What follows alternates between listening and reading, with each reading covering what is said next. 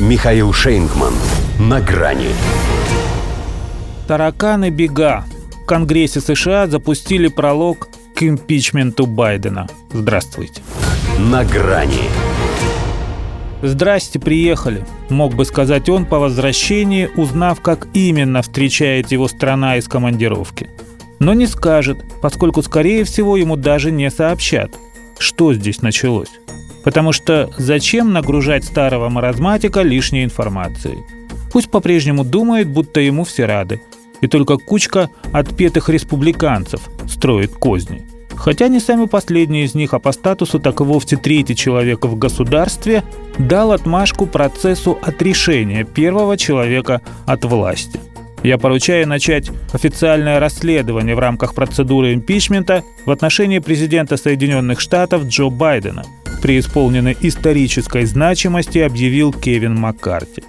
Пусть это еще не сам импичмент, а лишь официальный пролог к нему, но и это дело – тем более, что, по словам спикера Нижней Палаты, уже собранные сведения свидетельствуют о масштабной коррупции, злоупотреблении служебным положением в личных целях и препятствовании правосудию.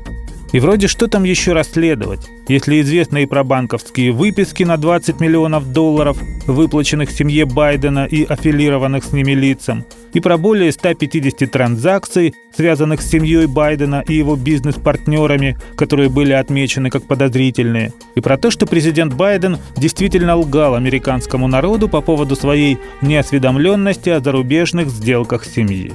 В общем, кажется, бери его тепленьким, пока совсем не остыл. Но тут, как в некоторых детективах, мало знать, кто убийца, тем более если об этом написано на первых страницах. Интересно, как его к стенке прижмут. И прижмут ли? Разница в том, что в этой криминальной истории под названием «И отец, и сын, и дух их наживы» нет вымысла, сплошной умысел. Но главное отличие все-таки в том, что Раскольников, например, испытывал душевные терзания, а эта тварь дрожащая и теперь считает, что право имеет. Поэтому призыв Маккарти к сотрудничеству, поскольку американцы должны быть уверены, что государственные посты не продаются, Байден пропустит мимо ушей. Хотя бы потому, что ему и эти слова не передадут по уже известной причине. Так что придется республиканцам до всего докапываться самим.